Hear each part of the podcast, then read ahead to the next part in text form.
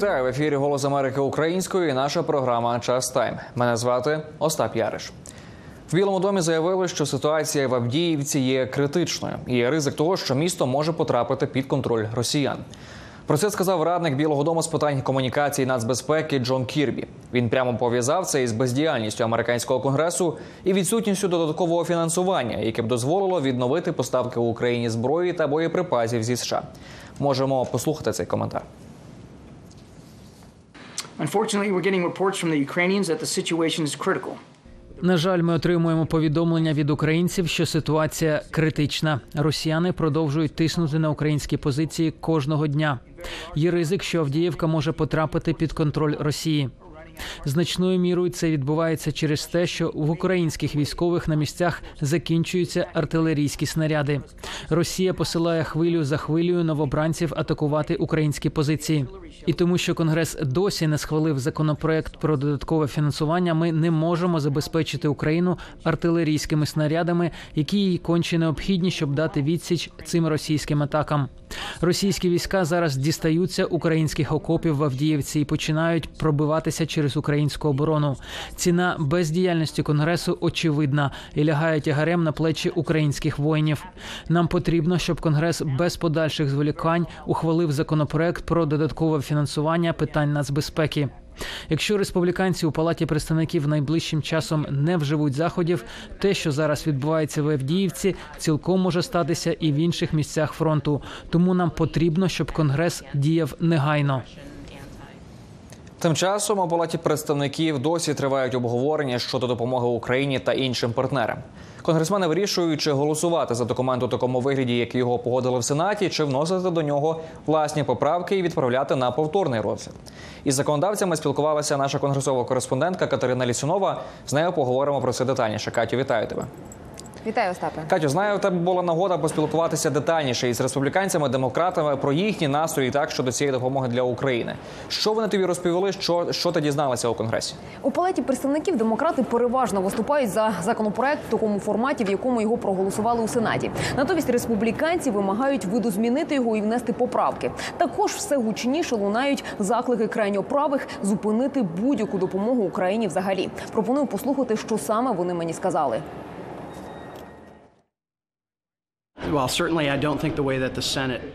Я не думаю, що законопроект у тій формі, в якій його прийняв Сенат, пройде палату представників. Принаймні, саме такі настрої зараз. Одним із питань, які нині обговорюються, є видалення із законопроекту пункту про необоронну допомогу як для Ізраїлю, так і для України. Особисто мене влаштовує допомога Україні. Я хотів би, щоб вона була зосереджена на військовій техніці. Також нам потрібно налагодити стабільну та надійну систему перевірок. Я рішуче підтримую цей законопроект. Це ймовірно наш останній найкращий шанс належним чином профінансувати боротьбу в Україні та Ізраїлі, і на додаток до цього підтримати наших друзів на Тайвані в умовах зростаючої загрози зі сторони Китаю.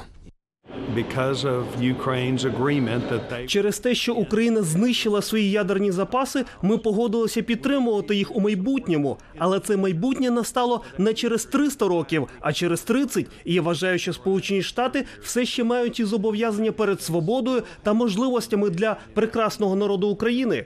Отже, я думаю, що станеться далі. Далі прийнятий сенатом законопроект буде винесено на голосування в палаті представників частинами, якщо не в цілому. І я очікую, що його погодять. Суть у тому, що цей законопроект не мав би навіть підніматися на голосування. Немає причин, щоб ми захищали кордони інших країн, якщо ми не можемо захистити власні. Ми не побачили у жодної військової стратегії у Зеленського та його команди. Ми вже витратили 114,5 мільярдів доларів, частина з яких пішла на корупцію. Вони не провели 100% аудит. Вони не показують нам, який у них військовий план. Я не бачу, як це вигідно стабільності, і я не підтримую далі виділення жодної копійки для України. Різні думки ми почули так від американських законодавців. Катю також наразі виглядає, що спікер Майк Джонсон не бажає виносити цей документ на голосування принаймні найближчим часом. Чи можна якось до нього вплинути або можливо обійти рішення спікера і виносити це питання на голосування без нього? Загалом, як демократи, так і республіканці, з якими я спілкувалася, сподіваються, що спікер в тій чи іншій формі зрештою винесе допомогу Україні та партнерам на голосування або розділить ці допомоги на окремі пакети Україні, Ізраїлю і Тайваню, або внесе різні поправки і потім проголосує і поверне на розгляд до Сенату. Але якщо цього таки таки не станеться, і спікер не винесе допомогу Україні у будь-якій форма у будь-якому форматі на голосування, то законодавці розглядають і інший варіант певну петицію, яка фактично змусить спікера це зробити. Пропоную послухати пояснення від них просто зараз. I do not know whether this bill will come to the floor. Не знаю, чи винесуть цей законопроект на голосування. Демократи намагаються змусити республіканців зробити це. Є певний технічний момент, таке поняття як петиція. Якби ми заручилися підтримкою трьох республіканців, які підписали таку петицію, то разом з усіма демократами ми б могли винести на голосування пакет допомоги Україні. З іншої сторони, якщо спікер самостійно зробить те, що відповідає національним інтересам країни, то ця петиція буде не потрібна. Я думаю, так, я би підтримав цю петицію, але мені вже ж потрібно було би прочитати деталі. Загалом я за те, щоб виносити кожен законопроект окремо. Це найкращий спосіб голосувати. При цьому ми маємо не забувати, що американці перш за все хочуть гарантувати безпеку на нашому кордоні. Усі варіанти мають бути на столі, щоб винести додатковий пакет на голосування в палаті представників. І я вірю, що за ухваленням цього пакету стоятиме хороша двопартійна підтримка. No, no, no, I'm not going get into that. Look, I was chairman. Я не буду вдаватися в деталі. Я був головою регламентного комітету. Я знаю цей процес. Я вважаю, що спікер повинен прийняти рішення щодо відповідної процедури. Я особисто хотів би, щоб Палата представників прийняла власний законопроект, тому що нам потрібно додати важливе для нашого південного кордону законодавство. Я вважаю, що це найважливіше з усіх питань.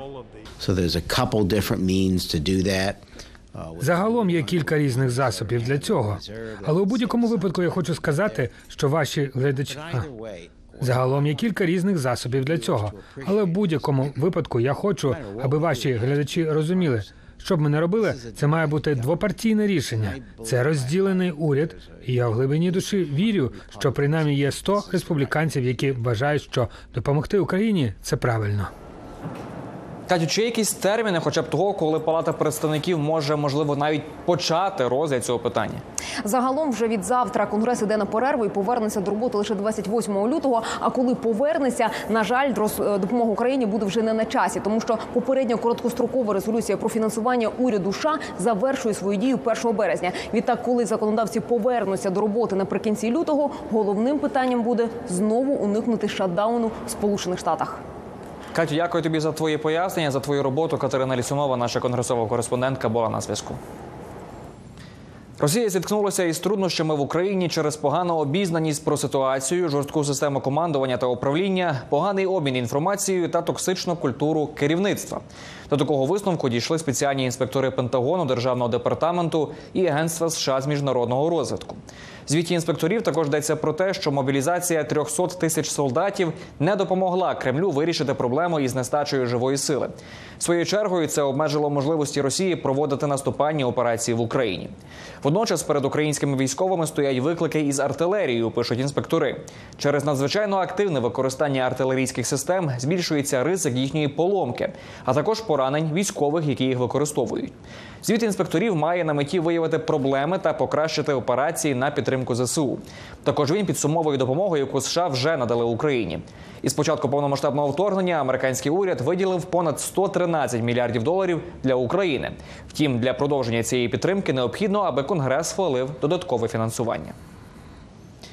Тим часом міжнародні правозахисники, які впродовж двох років збирали факти про російські воєнні злочини в Маріуполі, дійшли висновку, що знищення міста планував Путін та вище військове керівництво Росії. Детальний звіт про це представили сьогодні у Європарламенті. Більше про те, як ці свідчення допоможуть притягнути винних до відповідальності, в ефірі брифінгу Голосу Америки розповів Роман Авраменко, співзасновник організації Truth Hounds, яка працювала над звітом. Дуже багато було різних е, звинувачень і різних виправдань російської сторони про те, що насправді вони все вчиняли згідно з нормами міжнародного гуманітарного права. Цей звіт, який, як ви правильно сказали, е, велика команда з трьох організацій. Це наша організація House, Human Rights Watch і C2 Research робили впродовж майже двох років. І останні дані збирали вже в 2024-му перед презентацією в Києві, яка була минулого тижня. Нам вдалося підтвердити більшість тих звинувачень з російської сторони, в тому, що під час атаки на Маріуполь, під час його облоги, Росія використовувала тактику, яка не має нічого спільного з дотриманням міжнародного гуманітарного права, умисно знищуючи місто квартал за кварталом, і зрештою, те, що було задокументовано, наприклад, в центральному міста е, з 77 е, багатоквартирних багатоповерхових будівель 93% були е, пошкоджені або повністю зруйновані. Е, В цьому звіті ви також пишете, що точно вдалося задокументувати 10 тисяч загиблих маріупольців. Чи може це число бути більшим? Як ви збирали також дані щодо цього? Щодо цієї цифри, 10 тисяч е, 10 тисяч е, 400, здається, нових поховань. Це те, що ми порахували завдяки свідченням очевидців, аналізу супутникових знімків на е, як розросталися п'ять міських цвинтарів.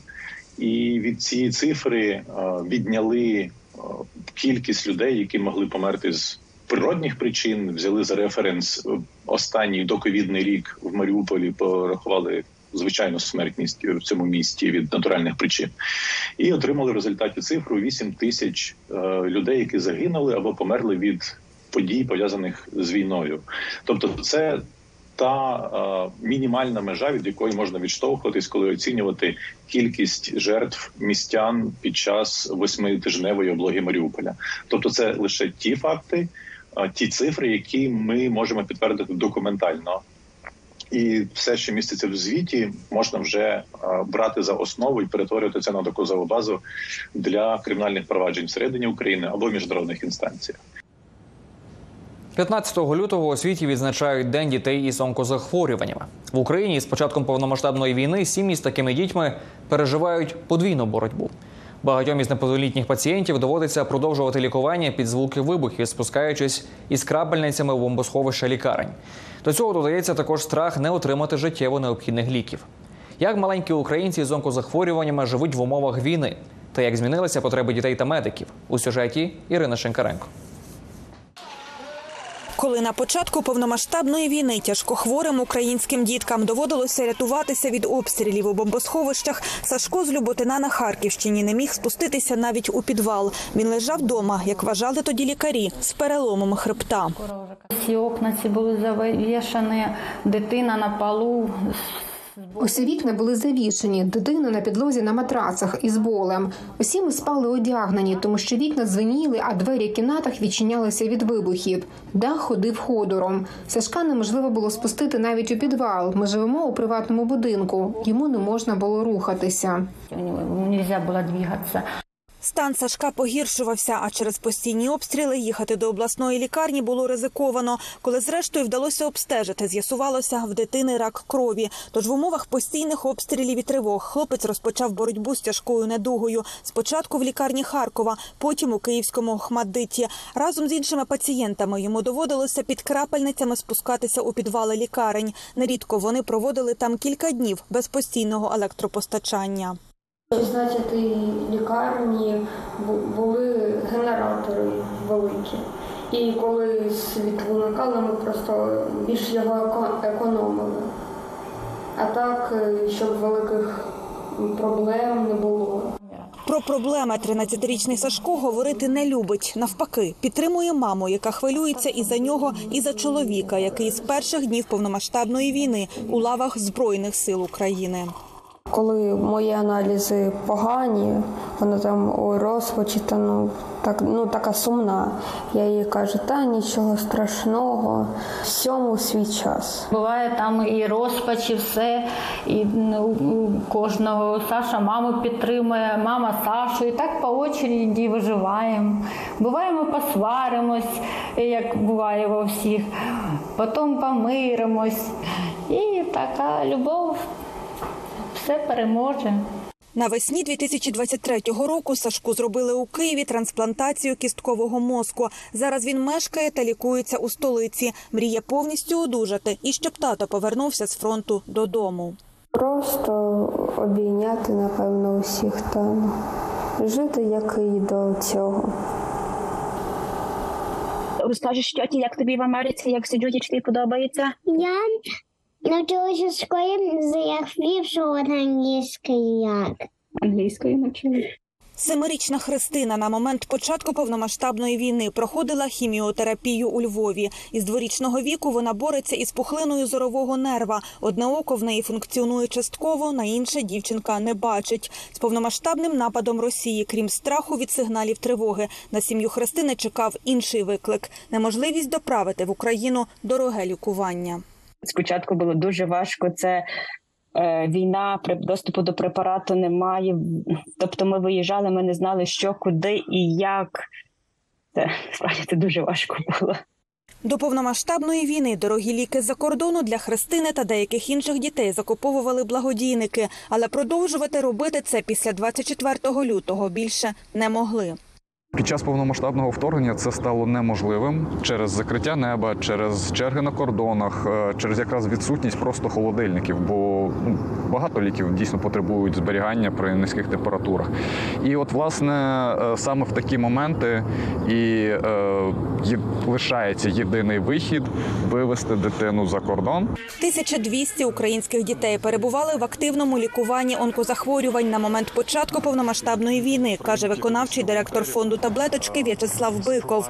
Для них організували так звані конвої життя. Понад 20 країн долучилися до ініціативи Safer Ukraine для порятунку діток із раком. Христину з мамою евакуювали до Польщі 16 березня 2022 року. Звідти більшість діток далі на лікування приймали європейські країни. Христину та ще сімох українців прийняла американська клініка Сейнт Джуд.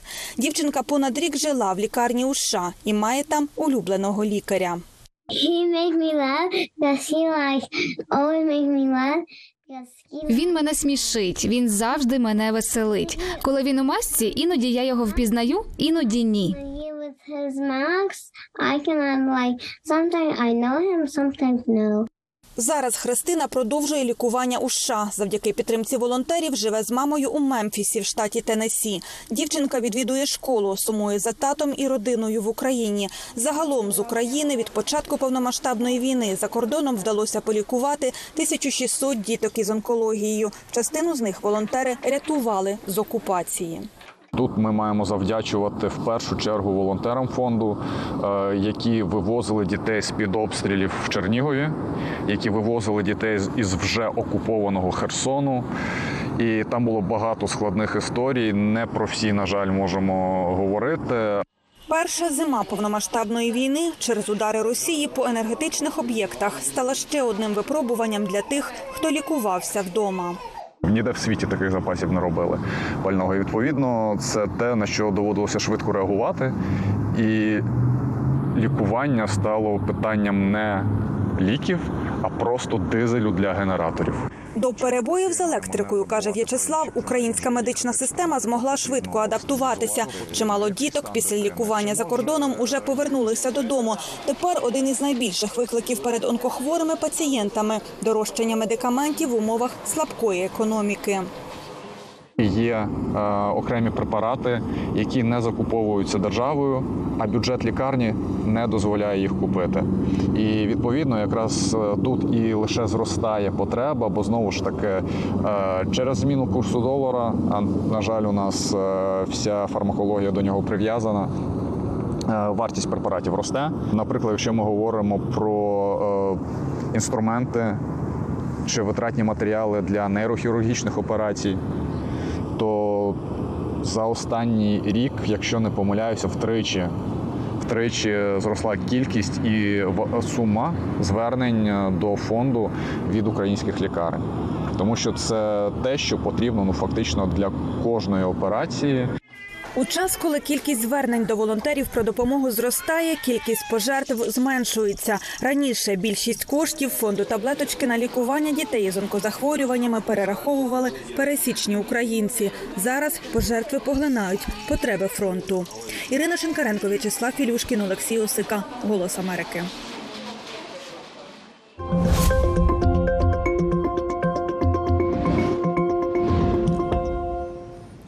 Колишній президент Польщі, лауреат Нобелівської премії миру та лідер антикомуністичного руху Солідарність Лех Валенса каже, що світ ще ніколи не був настільки об'єднаним проти Росії. На його думку, захід разом із допомогою Україні зброєю має через інформаційну боротьбу підштовхнути росіян до зміни їхньої політичної системи. Більше про це та інше Лех Валенса розповів в інтерв'ю моєму колезі Олексію Коваленку. Пане президенте, під час вашого візиту у Вашингтон, яке повідомлення ви хочете передати американському народу та конгресу? Найважливіше питання під час цього візиту Україна. Україна дуже страждає, і світ має допомогти Україні. Це те питання, яке я відстоюю. Є послання, яке я хочу донести людям як революціонер. У 1989 році рух солідарності переміг комуністичний режим у Польщі. Чи відрізнялась ваша боротьба тоді від боротьби, яку Україна веде проти російського вторгнення сьогодні? Світ завжди був розділений, але з тим, як росте світ, разом із цим дедалі більшими стають світові структури. Росія і Китай вчепилися за старі рішення. Дві країни намагаються силою розширити свої структури. Ми ж натомість маємо організації, які розширяються за добровільним вибором. От, наприклад, НАТО чи Європейський Союз. Питання, яке я ставлю, який із двох підходів переможе старий чи новий? Якщо ми будемо солідарні один з одним, то новий метод переможе. Ми повинні використовувати менше сили, більше пропаганди та інформації. Треба мирно переконувати, сперечатися вчинками і словами, менше танками.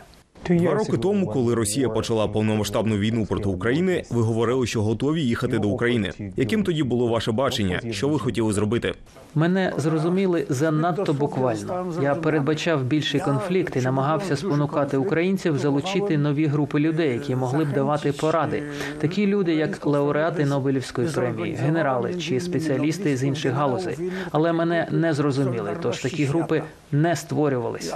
Ми були б у кращій ситуації, якби мене тоді зрозуміли. Моя пропозиція була неправильно розтлумачена. Думали, що я пропоную воювати зі зброєю, бігати із рушницею.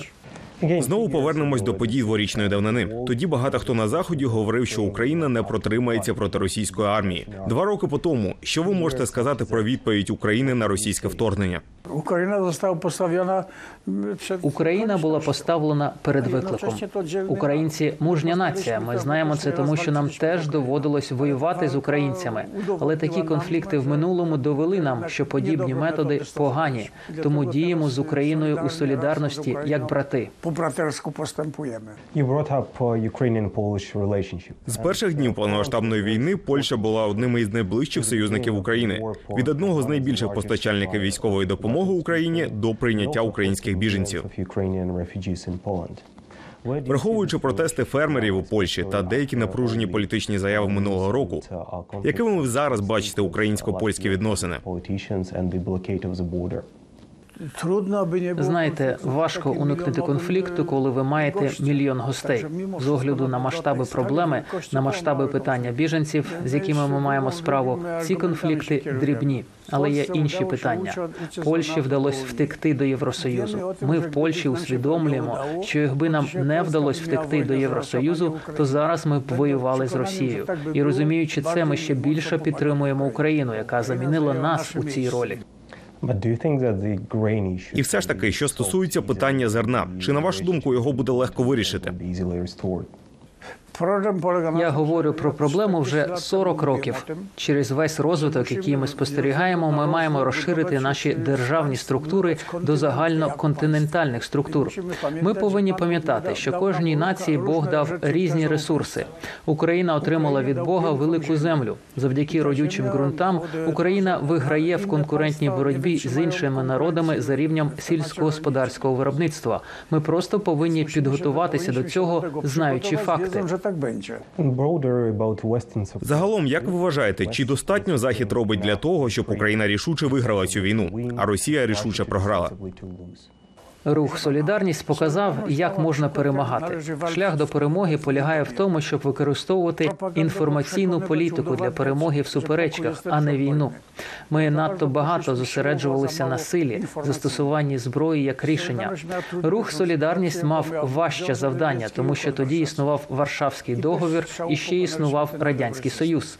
Ми подолали це, не зробивши жодного пострілу. Сьогоднішнє питання Росії та України легше у порівнянні. Треба змінювати методи боротьби. Треба і надалі надавати військову допомогу, бо росіяни стріляють по українцях. Тому цю боротьбу треба продовжувати, але потрібно витратити відносно більше ресурсів для того, щоб переконувати людей у тому, що мир кращий за війну.